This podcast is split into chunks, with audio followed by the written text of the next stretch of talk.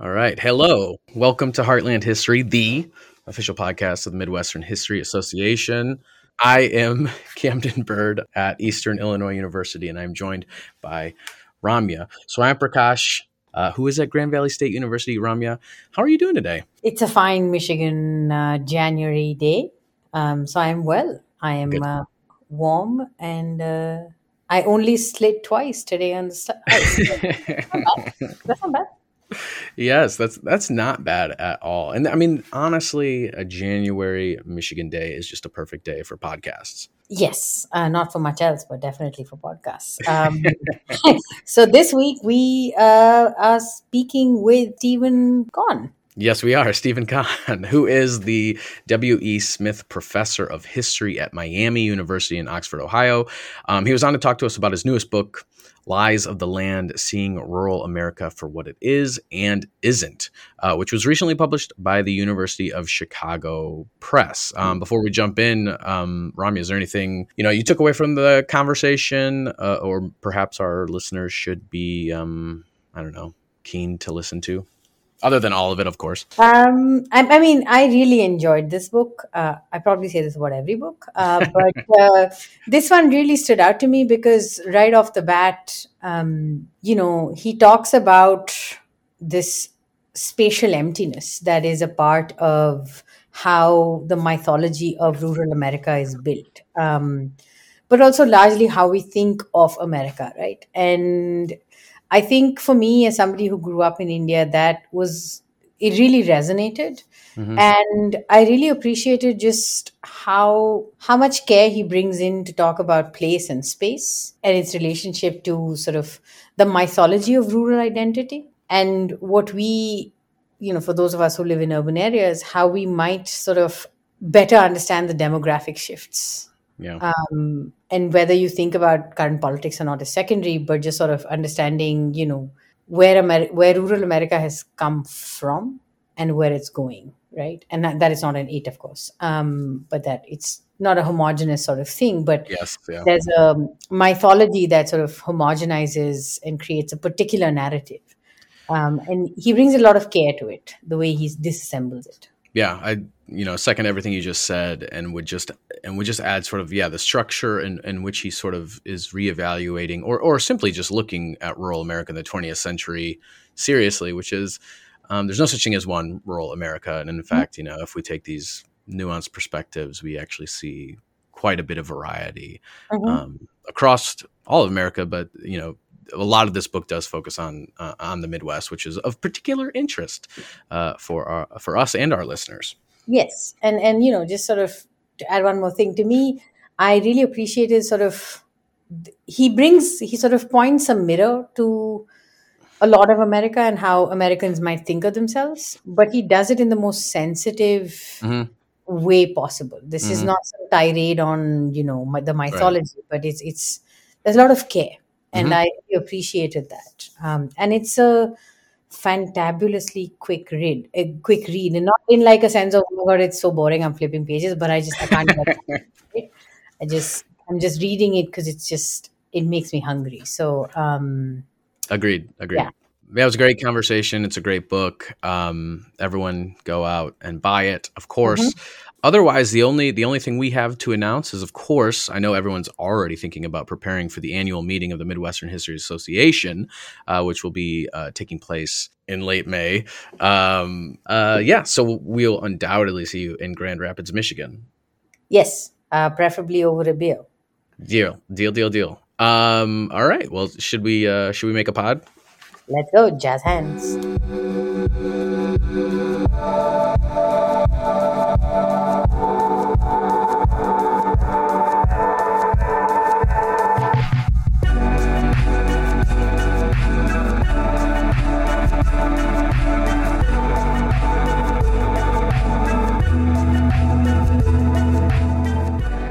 Um, welcome to the pod. So, rural America, you know, isn't lost or being forgotten, and it's a central piece of American history. You write, um, look past the narcotic nostalgia and the political rhetoric And it's easy enough to see that rural spaces reflect the work of most of the major forces that have shaped 20th century America, especially after World War II. So, before we dive into the many aspects of the book, would you mind sharing with the readers what led you to the topic and, you know, what path led you to re examine the role and place of rural America in history? Sure. I think that, that there's a two part answer to that question. The first is that uh, about 10 years ago, I published a book on what I called the anti urban tradition in American life. And, and what I tried to do in that book is called Americans Against the City. Not a bad little book, actually. Um, what I tried to do in that book was to kind of explore this paradox that we, we are a highly urbanized nation. One of one of really one of the central continuities, I think, in American history from 1790 is the increasing urbanization of the population. That trend line has hardly ever changed uh, across 200 plus years. Uh, but we're filled with people who really, really dislike their cities. Uh, and that rhetoric, you know, you can, it starts with Jefferson, you can find it in Thoreau, uh, Henry Adams in the 19th century, and, and it continues apace. And it continues right up to 2024 when all you have to do is to listen to almost any Republican politician. And within four or five minutes, they will say something nasty about American cities. So I wanted to kind of look at, what this tradition was and uh, where it came from and how it shaped uh, policies and places um, across the 20th century. So that book, in, in some ways, was uh, I, I, started to glance at uh, what the what the alternative was. If we hated our cities, what did we love? Ah, we loved the the the notion of a Jeffersonian yeoman farmer, and that's um, what Americans continue to come back to. So that was one reason I decided, well, let's let's do this book on rural America, and I think of it eh, eh, as a kind of companion or almost a sequel to that book I did on anti-urbanism ten years ago. So, the second reason I decided to do this book is because for the last 20 years, I've lived in a very small town in southwest Ohio in a very rural place. And since 2015, when I moved to Miami University, I've been teaching in a very small town in a very rural place. And so I, I am surrounded by these spaces. I go through them uh, every day and it seemed to me I was kind of obligated to understand them. Uh, and and that was that was mm-hmm. part of what drove me to do this book. Great, and I actually sort of love the way that you you bring in sort of your personal stories and, and the landscapes that you're immersed in as you you're writing this book. In the opening pages of the book, you note that you know Americans' uh, descriptions of rural America has been, as you say, quote, caught between the language of crisis and the language of myth you know, th- this is rhetoric that we hear often. Rural America is an economic crisis, a technological crisis, an opioid crisis. Um, but also, you know, rural America is where virtue seems to rest, right? It is also a space mythologized, yep. um, based in lingering Jeffersonian tropes of the yeoman farmer. We often hear that the quote unquote real America still exists in rural America, right? right. Yeah. Um, what is it about this like rhetorical trap that is problematic or maybe annoying to you as a scholar? Yeah. Um, and, and what does this language obscure about how we should be understanding, you know, the history of rural America? Yeah, well, I think a couple of things in response to that. Um, when I sat down to write this book, I thought, okay, well, I'm going to try to offer my explanation for the crisis. Uh, and I'm going to do this historically because that's all I was hearing about. Uh, certainly, uh, in the last 10 years, right? That's all anybody has been talking mm-hmm. about. That's what's been on the front pages of the paper.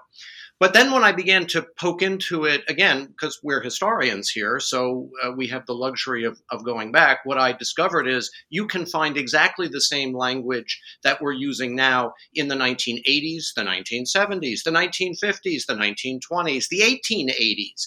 And so it began to occur to me that, in fact, uh, if, if this is the only language we use to describe what's going on in, in rural places, this isn't very helpful. It's, it clearly hasn't gotten us very far since we keep using the language over it. It's not as if the crisis somehow ever got resolved.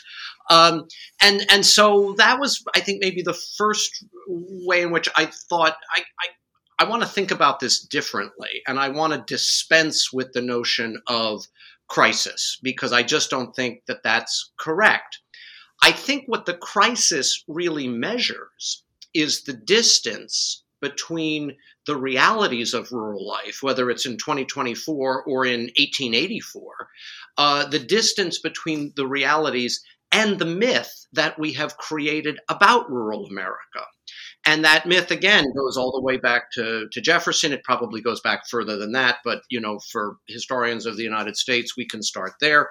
Um, it, it, it, it's a myth that's largely created not by rural people themselves, but by uh, you know uh, writers and, uh, and and religious figures and philosophers and whatnot who who come from from urban spaces, uh, urban places, and and uh, and and so when you when you look at all of the heavy heavy baggage that this rural myth has to carry uh, rural America as the source of virtue, of moral good, of of community, all this stuff. Um, well, it, it can't. Uh, the, the, real life can't help but be a disappointment as compared to all of that. Uh, and so that's really what I was trying to get at here by by saying, look, let's let's not talk in either of these terms anymore uh, because they're not useful. Let's think in different ways. Yeah, and I mean, you lay this out right uh, off the bat in the preface, where you remarked that when talking with a Chinese friend, it struck you that you know America and China are about the same size when it comes to landmass, but have vastly different populations to straddle. You then remark that your friend thinks the lack of people in rural America is almost a feeling of disembodiment and that the la- lack of people strikes them as quintessentially American. You know, as somebody who grew up in India, these lines really struck a chord with me. Mm. Um, and so I was wondering if you could talk a little about that. Sure. Yeah. I, uh, and and and thank you for saying that that it it struck you as someone who grew up in India because that that um, I, that's important to me. Um, I think that's part of the mythology uh, or let's say that's part of the the contrast that we have set up. That urban life is crowded and and hectic and uh, uh, anxious making and and so on and so forth, and rural America is peaceful and stable. Um, and and somehow it's where you go when you need to relax, and that's predicated on the notion that there just aren't very many people there uh, that the spaces are empty and and quiet and and whatnot. Um, so I, I, I guess that's part of I, I, think that's part of what is um, it, it's a conundrum because at the same time, while that's what a lot of Americans value about rural life, it's also what people are often and have been for 100 years really upset about rural life, which is to say, it's being depopulated. Um, you know, you can you go through the uh, the map of the middle of the country, and you can pull up these little towns and look at their population, and many of them peaked at the First World War. Uh, places have been emptying out. Uh, so, so that emptiness is also uh, feeds that sense of crisis. Uh, Americans should live here, but they don't. They they would be better off if they were out in the country, but everybody's leaving. Uh, and and that I think is part of what I was interested in in this notion of empty. One of the other things, you know, when thinking about this notion of empty, was the Army Corps of Engineers. You know, I'm I've made a career now um, by you know chasing the Army Corps of Engineers, um, and I so I found the first chapter of your book really illuminating. Um, you know, I must add that I wished your book was actually uh, around when I was writing my dissertation because my God, it would have made my job easier. um, but you know, you contend uh, that we might see the Army Corps of Engineers as an integral part of the termination era for Native Americans, um, and you know, to to me, that's a fact of history. The way you put it, though, sort of makes me feel like, oh man, if your book had been around, I could have just said this and nobody would have questioned me.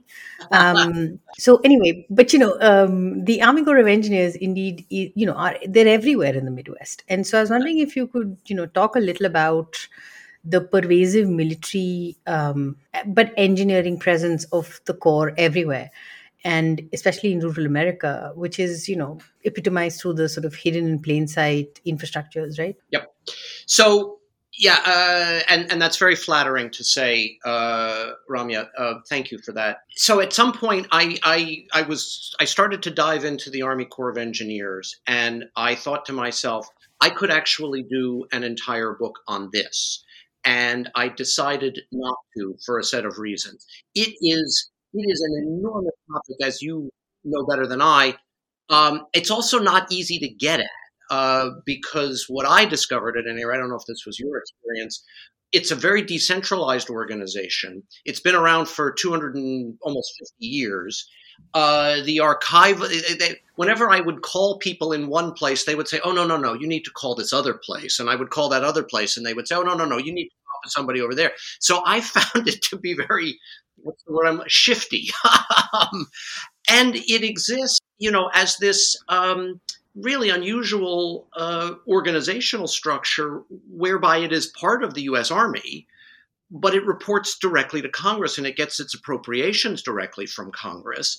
So in this way, because of, of its of its bureaucratic organization, it, it has grown to be just unbelievably powerful.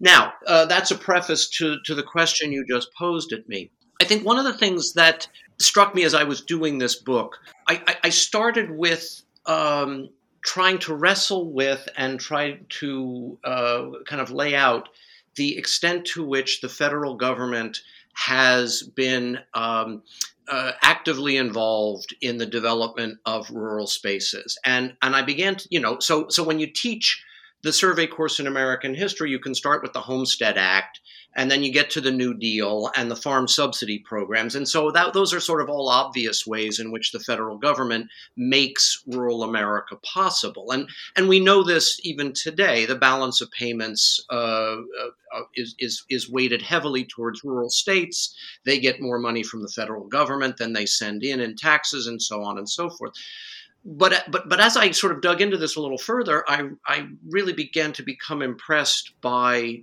just how much the military uh, is involved in all of this.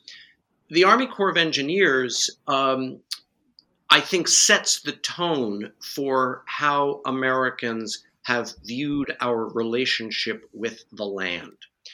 In rural cultures, rural places in other countries, I'm thinking particularly of Europe, maybe Ramya, this, this is true in India, I just don't know.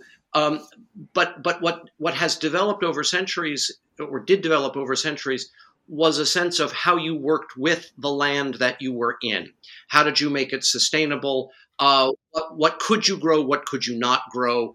Uh, uh how how were you going to handle the climate and the and the cycles of, of rain and whatnot? In this country, the Army Corps of Engineers sees the landscape as something to be conquered and tamed and that in turn uh, shaped uh, the way the way we farm, uh, but also the way we have looked at land altogether. So more than anything else, what the Corps has done is to control the water.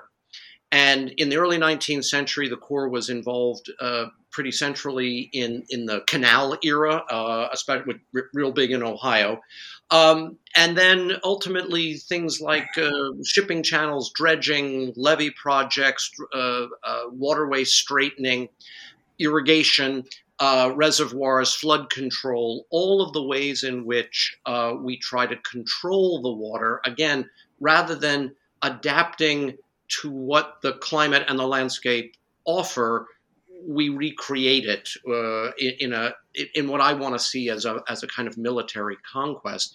And the Army Corps of Engineer has been doing that since uh, the turn of the 19th century, and it continues to do it today. And I think, Ramya, your point as well. Um, this is one of these things that uh, this this is the way in which the role of the federal government, uh, which is absolutely central to rural life, is hidden from sight because what you you know on any given day you drive mm-hmm. past this lake which is in fact an artificially created reservoir it looks lovely and the fall colors and so on and so forth and maybe you take a boat out and you go fishing this seems somehow like part of the natural world, and you have no real recollection uh, or, or, no real cognizance uh, that this is a federally funded um, uh, engineering project. Yeah, with like an explicit purpose of economic development in those spaces, right? That's right. Yeah, and my uh, unsolicited opinion, you should write that book on the Army Corps of Engineers. It will make my job easier. But um, it's just selfish me. But um, but I think sort of you know uh, that that through line of the Corps of Engineers, you know, being so seminal. Yeah, I, I will say this. Uh, you know, and and and it may be a slight exaggeration but I'm not sure there's a single watershed anywhere in the continental United States that hasn't been altered by the Army Corps of Engineers. Maybe I may be slightly wrong about that, but I think that's a fair enough statement. And when you think about the implications of that in terms of just how much area land is being covered, right, when these watersheds are reshaped and, and whatnot, when we begin to look at rural America as a landscape of conquest, uh, you know, by the Army Corps of Engineer, but also by the Army itself. This was something I didn't write about because I think others have. You know, by anybody's best estimate, between 1790 and 1890, there were slightly more than 1,600 military encounters between Native people and federal troops. So before you can even have a rural in our imagination, you have to clear the space of the people who were there to begin with. Mm-hmm. Mm-hmm. That's a military project and that's the federal government. And there we are again but it, but in that empty space you don't see that. You don't feel that. You aren't made aware of it. What I, I what i think uh, you know this gets at is sort of thinking about rural spaces as you know whether projects of engineering but also militarized histories as well which i think is like a real strength of this book is that you give mm-hmm. us several different lenses to reconsider rurality right? Like rural is too often defined as agricultural yeah. Right. But as mm-hmm. you know, rural places are often some of the most industrialized spaces, yeah. right? Small company or factory towns dot and have dotted the American landscape throughout the 20th and 21st centuries, and, and you know, often as explicit goals of local and national politicians. Yeah. Um, you know, one of your chapters, you track the history of Senator Herman Talmadge from Georgia, who worked to pass the Rural Development Act of 1972. Um, and I wonder, you know, just for our listeners to sort of get at, you know, this industrial rural place. Like what what are his goals with that legislation? Yeah. What problems was he trying to address in in the 70s? Um, and, and and what was the draw of moving or starting factories in rural places?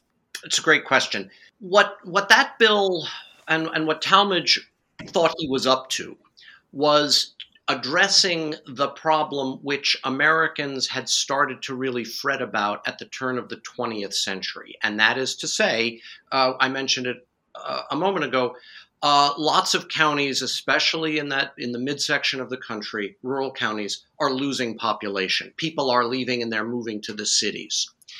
Uh, how are we going to? Well, we can't keep them down on the farm uh, because farming itself has become a highly industrialized operation. And part of what that means is it requires fewer and fewer people. So it's not like you can just mm-hmm. keep them down on the farm. Uh, there is no farm work for them because it's all been replaced by machinery and whatnot. Okay. So what are we going to do to keep them there? Because again, we believe that people should be living out there. Well, where is the economic growth taking place? Where is the job growth taking place? It's in manufacturing and other kinds of industrial jobs.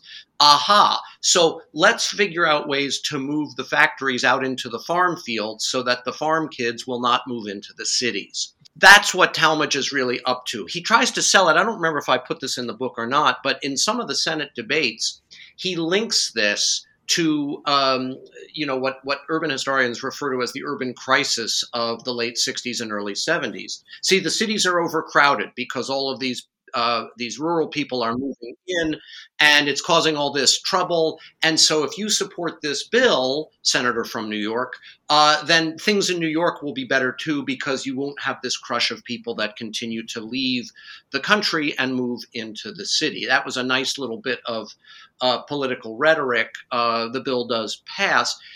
But in, I guess what I would add to this, though, is that this has been something the federal government started to do um, certainly as early as the New Deal. Um, and and I think in some ways you can see it even predating that. Let's go back to water for just a moment. The Tennessee Valley Authority, uh, which in some ways is the Mhm. New Deal's largest, most uh, comprehensive kind of project, uh, was was designed. Well, it's designed for flood control, sure, but it was also designed um, for uh, rural electrification, so that uh, factories would move out into these places because now they could have cheap, reliable electricity.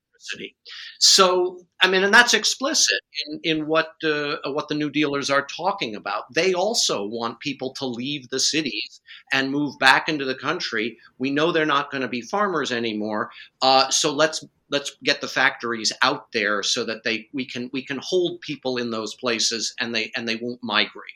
That's really the goal. So again, you know, this is another way in which the federal government is stepping in to try to stimulate economic development in these rural places.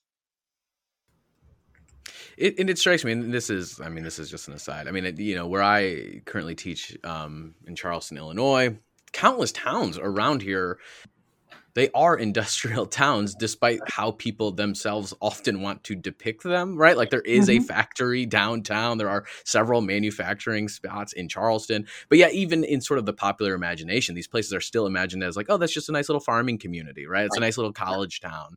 Um, it's just interesting how sort of despite in many cases the historical realities or sort of the economic realities of rural towns you know small small towns are sort of ignored because people want to continue believing this sort of like uh, this myth that you're you're, you're Exactly trying to right. break down and and you'll discover that at least some number of uh, of the workers in those plants are are hobby farmers, um, and and so that's still how they see their own identity.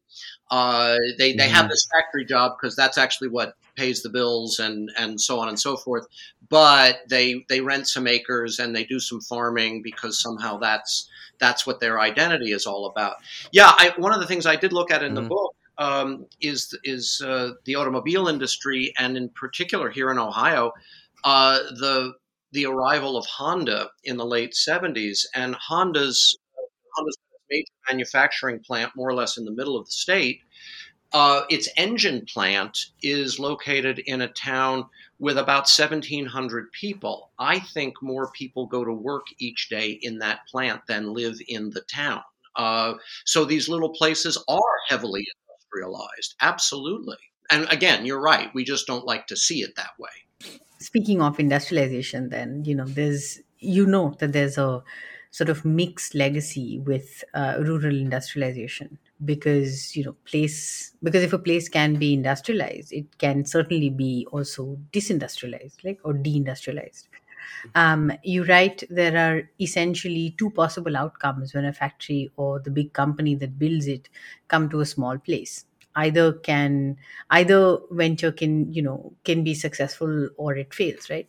Um, and if it succeeds, then the place tends to grow, and the growth creates frictions, large and small, between newcomers and old timers um, you know this can affect tax base social landscape the housing market etc etc and all of these changes force us to reconsider and challenge those myths we have about rural places the inherent and timeless charm that certain locales seem to hold.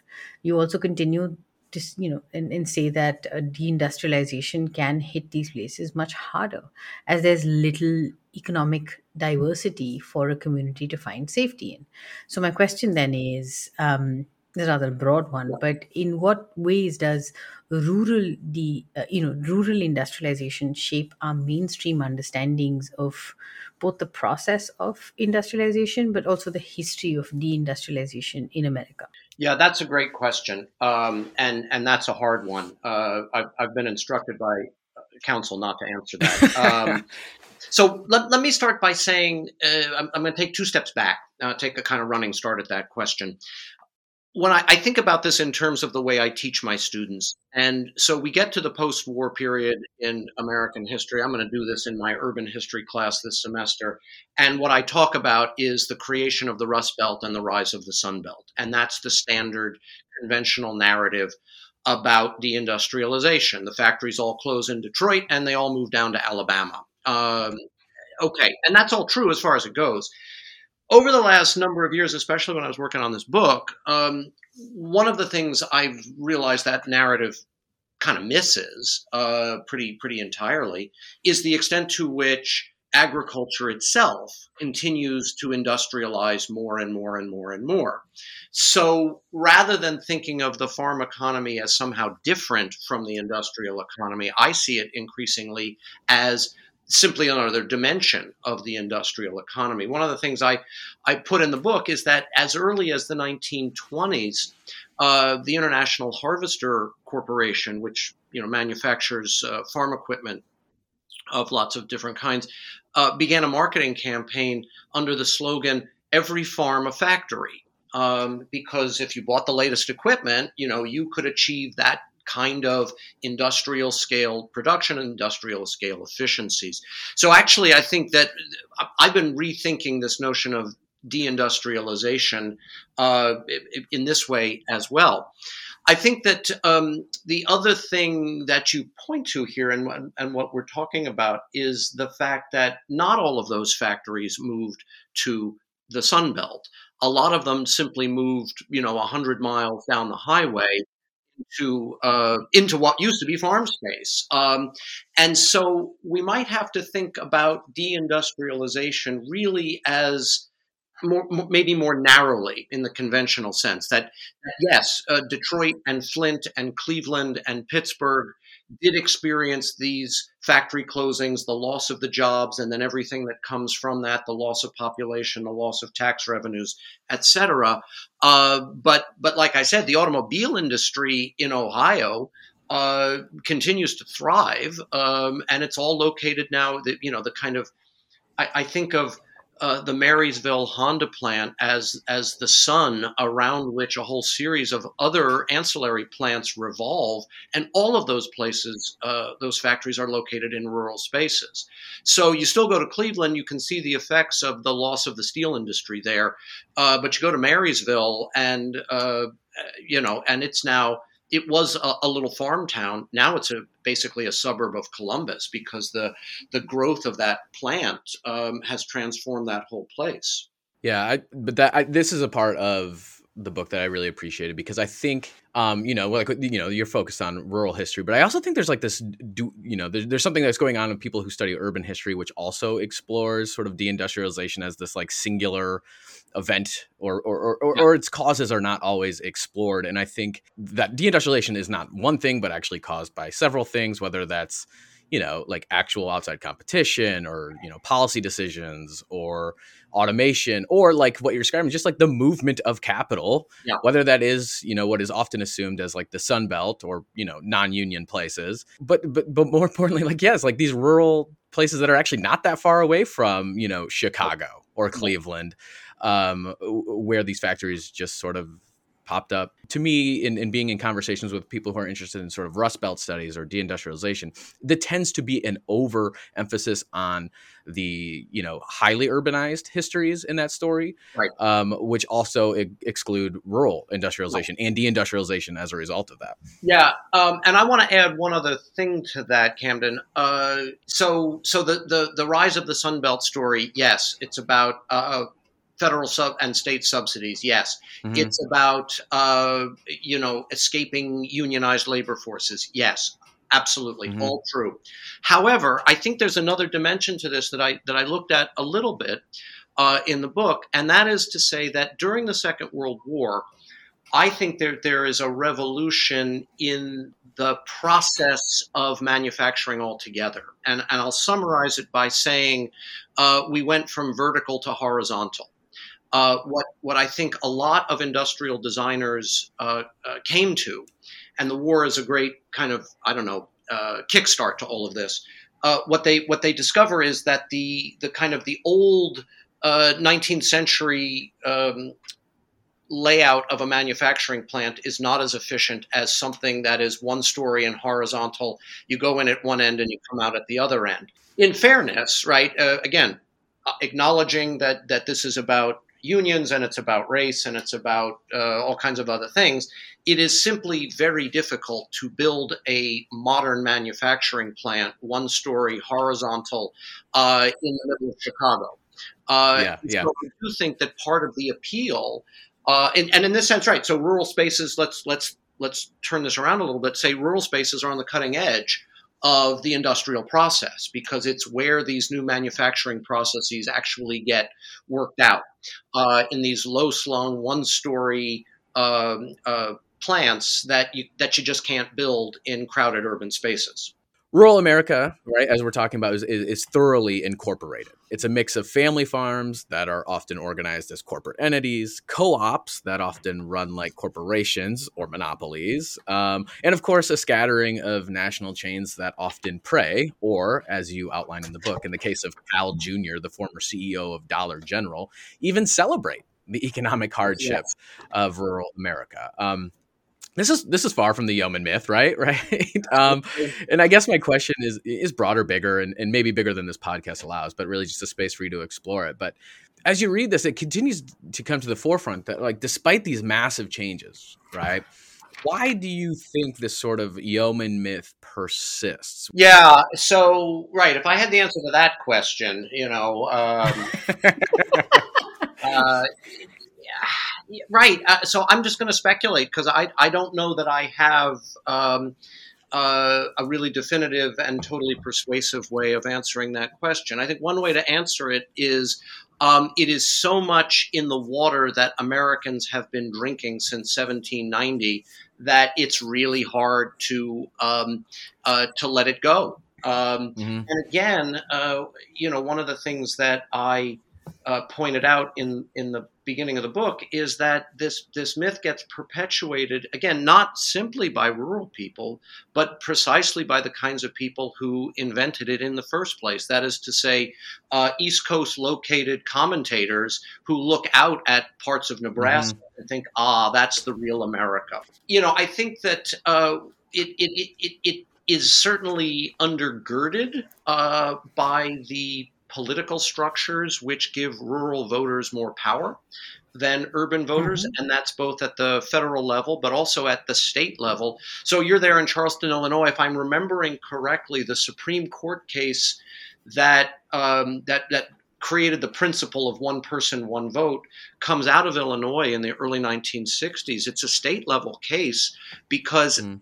in 1960, uh, I'm going to make this up approximately. Um, you know, 60% of all people in Illinois lived in Cook County. Uh, but Cook County had about 10% of the representation in the state house uh, because they hadn't redrawn the district since 1900. Uh, so, and that's true in lots of different states. The kind of gerrymandering, the overrepresentation mm-hmm. of rural voices mean that this kind of rhetoric can be amplified politically. It can be, uh, it's more easily put into policy. Um, which again starts in the in the 1930s.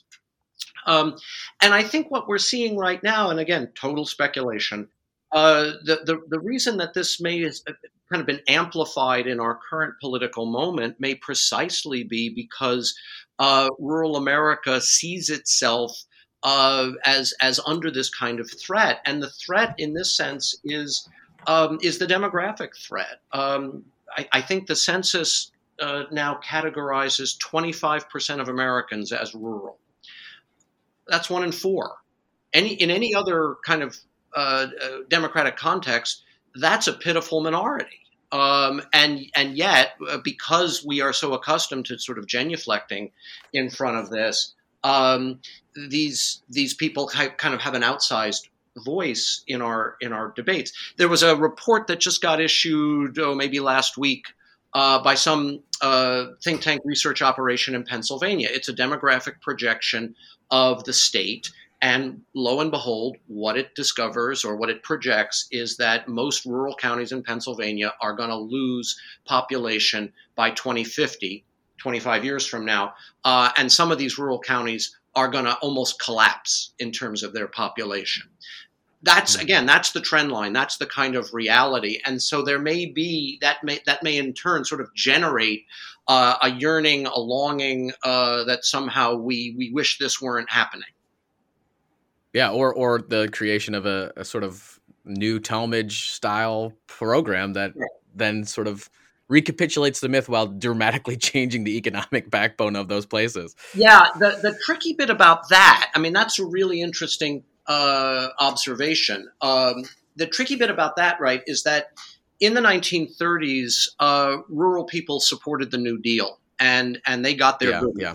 Uh, nowadays, rural people have they, you know they they they overwhelmingly, I don't want to overgeneralize here, but certainly in large majorities, they have adopted the Ronald Reagan ethos that the government is bad. Um, mm. So that's and, and and so this is an example I've used in in some other talks I've done here. Uh, 1932, you know, uh, 90% of rural households don't have electricity. Uh, by 1960, 90% of rural households do have electricity, and that's all because of the New Deal's Rural mm-hmm. Electrification Administration. Fast forward uh, to the last 10 or 15 years, and what we hear all the time is rural America doesn't have access to broadband internet. Uh, and that that has all kinds of economic consequences and educational consequences, et cetera, et cetera. Uh, but the politicians coming out of those places are not going to support a government funded solution to that problem. Uh, the private mm-hmm. sector is not going to deliver broadband internet to those places. It's not economically profitable, uh, which was the case with power companies in the 1930s. So, you know, at some level, you maybe need to think about a different relationship to the federal government if you want to try to solve some of these problems. Yeah, we can get down. The, yeah, so much. I, I've got thoughts, but we, we'll keep moving. um, so throughout this book, you challenge readers to shift their perspective, and as you can see, the the two podcast hosts uh, have had their minds blown. Um, but you know, you sort of challenge us uh, as readers to uh, shift our perspective. You know, thinking of rural space as militarized, right, as industrialized, and as incorporated and we've sort of touched on this uh, earlier as well.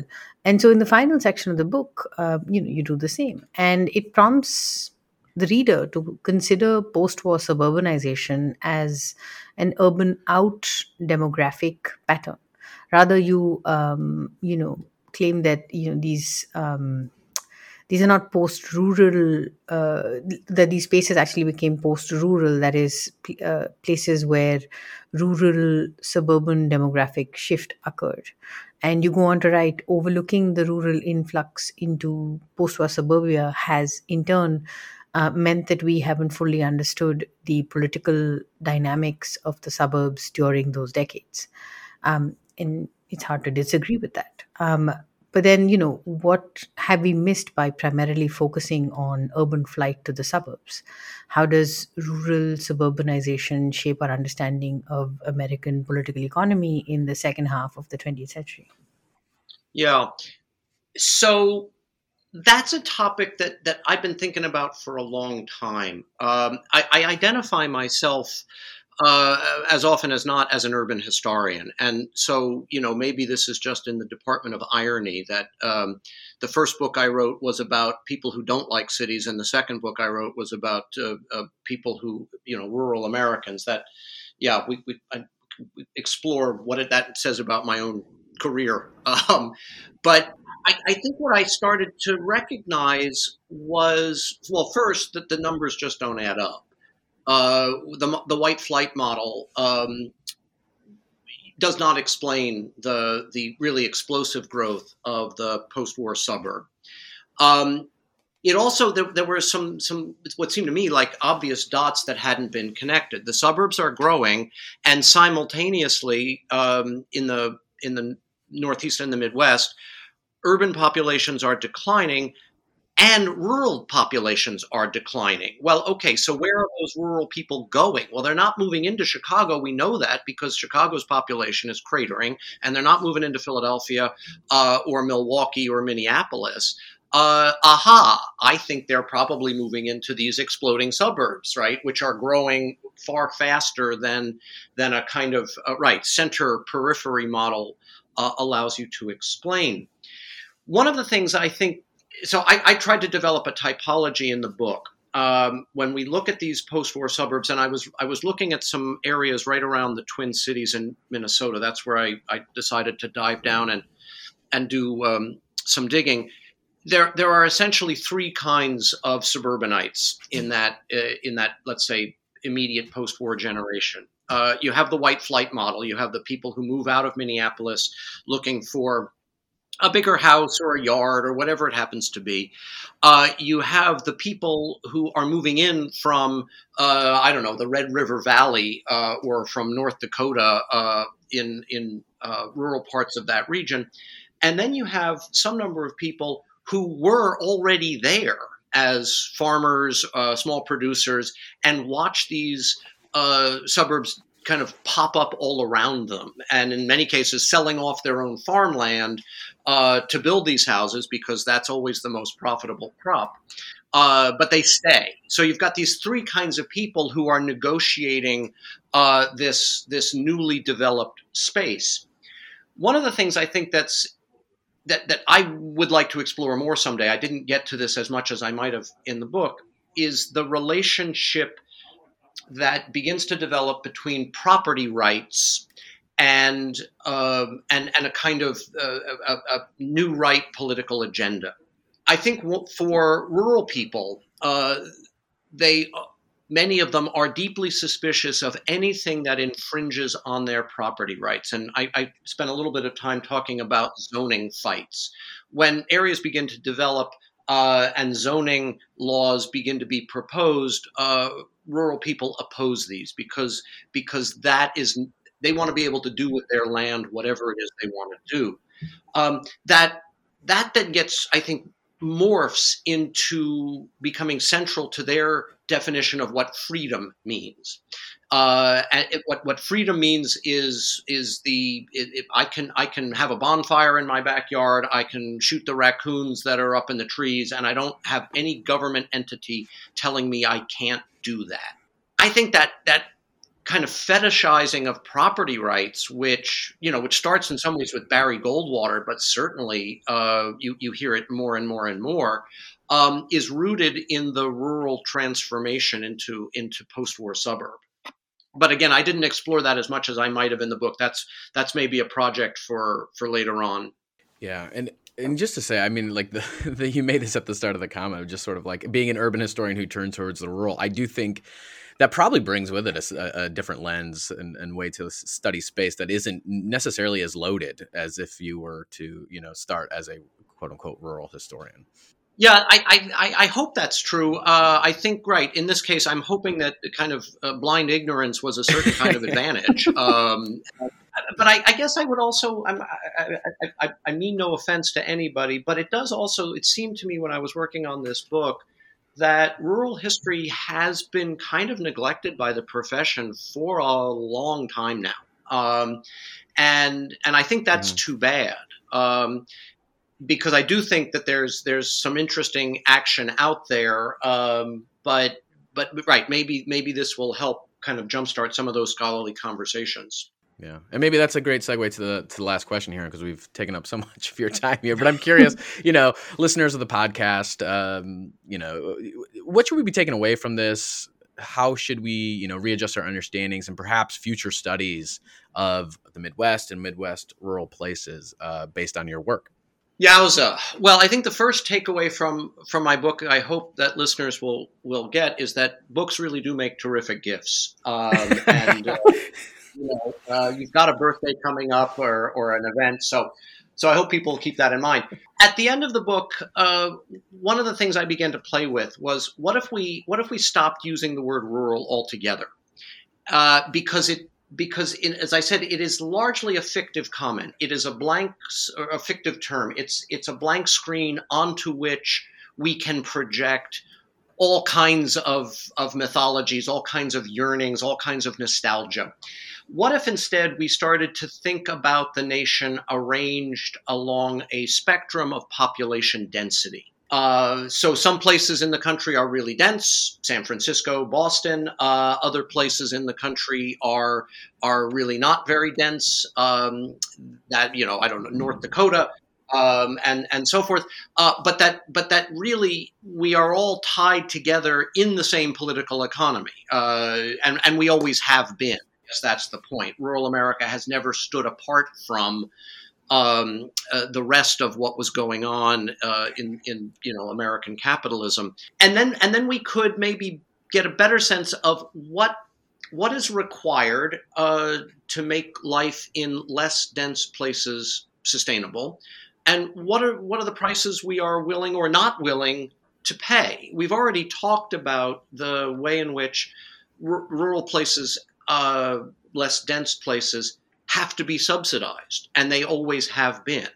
We don't talk about it in those terms, uh, but maybe if we were just to acknowledge, look, if, if you really, if you live in a rural place and you want access to health care, uh, that's going to mean some kind of federally funded or, or publicly funded uh, clinic or hospital.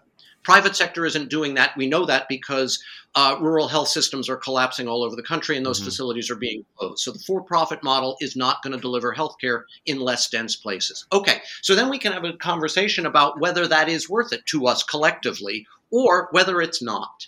That's, I think, what I'd hope we. That's the that's the way maybe I'd like to reorient the conversation. Yeah, that's great. Mm. Um, well, Steve, thank you so much for this wonderful yes. conversation. Well, thank you for reaching out. Um, this was really swell. Uh, fun questions. All right. Thank you so much. Thanks all. Thank you. Have a great day.